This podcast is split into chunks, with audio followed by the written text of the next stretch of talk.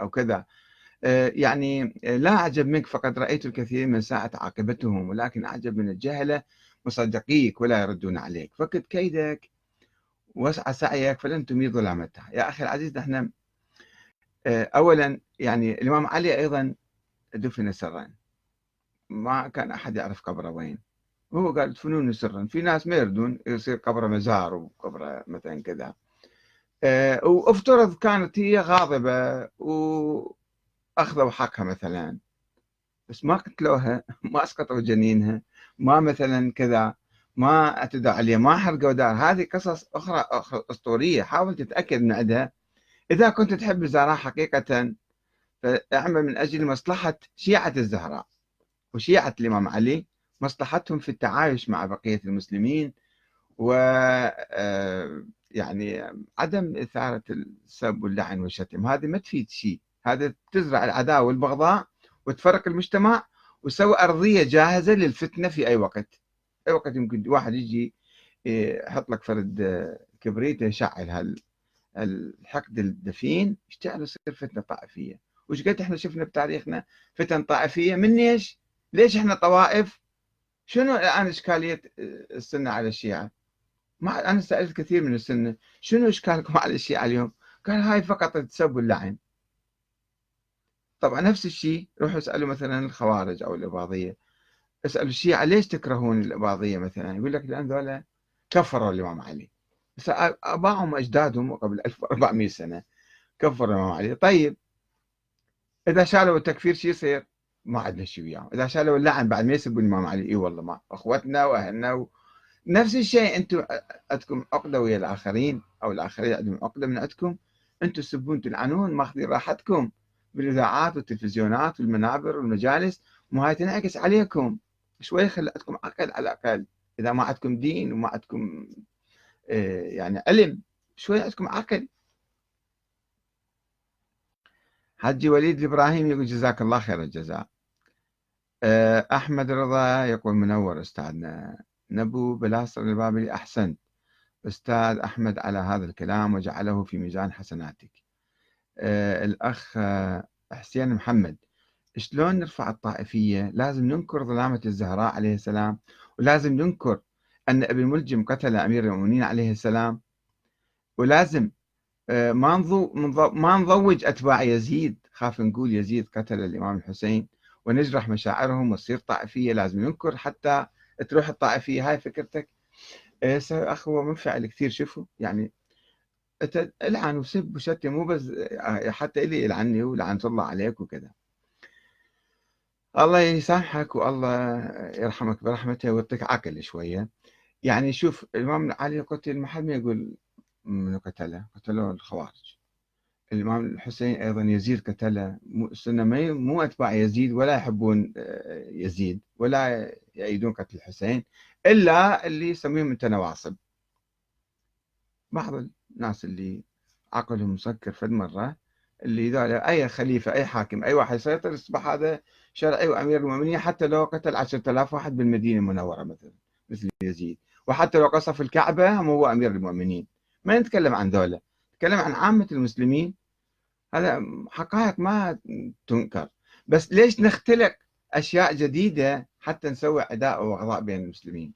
كلام مو حول لنا الحقائق ثابته أنت أول شو تاكد شوف هاي القصة مال الزهراء. يعني هجوم عليها بالبيت وحرق دارها وإسقاط جنينها ومدري شنو وضربها ورجل إيديها وكذا. هاي كتب هاي. هاي كتاب سليم بن قيس الهلالي بالقرن الرابع الهجري طلع هذا الكتاب. وهذول القصص طلعت فيه. فما لازم إحنا نصدق كل واحد. يجيك واحد الآن لا سمح الله مثلا يجيك يقول بين الحسن والحسين صار أركة وخلاف وكذا وكذا ويسوي لك كتاب. أو بين مثلا الإسماعيلية وبين آه، الموسوية. أن صار كذا وكذا بيناتهم. قتل ومعركة وحرب وشي. مو هذه آه، الشيعة أيضا. يعني نفس الشيء إذا صنعت أسطورة معينة. الآن ليش تروح بعيد؟ الآن جينا إحنا بين المراجع. المراجع الموجودين حاليا.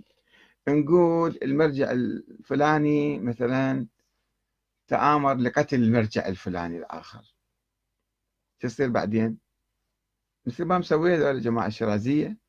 أنه إيران أو الخامنئي قتل سيد محمد الشيرازي أو قتل سيد محمد الرضا أو قتل ما أدري شنو. ويبكون ويلطمون ويدقون ويصير يعني يصير انفصال وصراع بين التيارين. بين التيار الشيرازي. ويقوموا يسبون ويلعنون ويشتمون وكذا. صارت تفرقة تفرقة في داخل الشيعة داخل فئة محدودة نفسها تصير تفرقة بيناتها اختلاق الأساطير. سيد محمد الشيرازي رحمة الله مات. وكذلك محمد رضا أيضا مات موت الله يعني. ليش لازم نسوي هذا؟ مات شهيد ومسموم ومقتول وكذا. اختلاق القصص شوف نفس القصة يعني. صراعات سياسية يختلقوها. يختلقوا لها قصص أسطورية حتى يضخموها حتى يسوون تفرقة بالمجتمع. هذا من قبل 1400 سنة لليوم. هم ناس إجوا واختلقوا حتى عندهم أهداف سياسية. فمو بالضرورة في حقائق بالتاريخ لها معنى ولها كذا ولها هدف ولا شيء بس مو بالضرورة يعني نختلق أكاذيب وأساطير حتى نبكي ونلطم وبعدين نسوي لنا تفرقة بالمجتمع. أبو لقاء أحمد الزرقاني يقول الدين معاملة حسنة علينا أن نتحلى بقيم وأخلاق أهل البيت هذا ما يريدوه منا.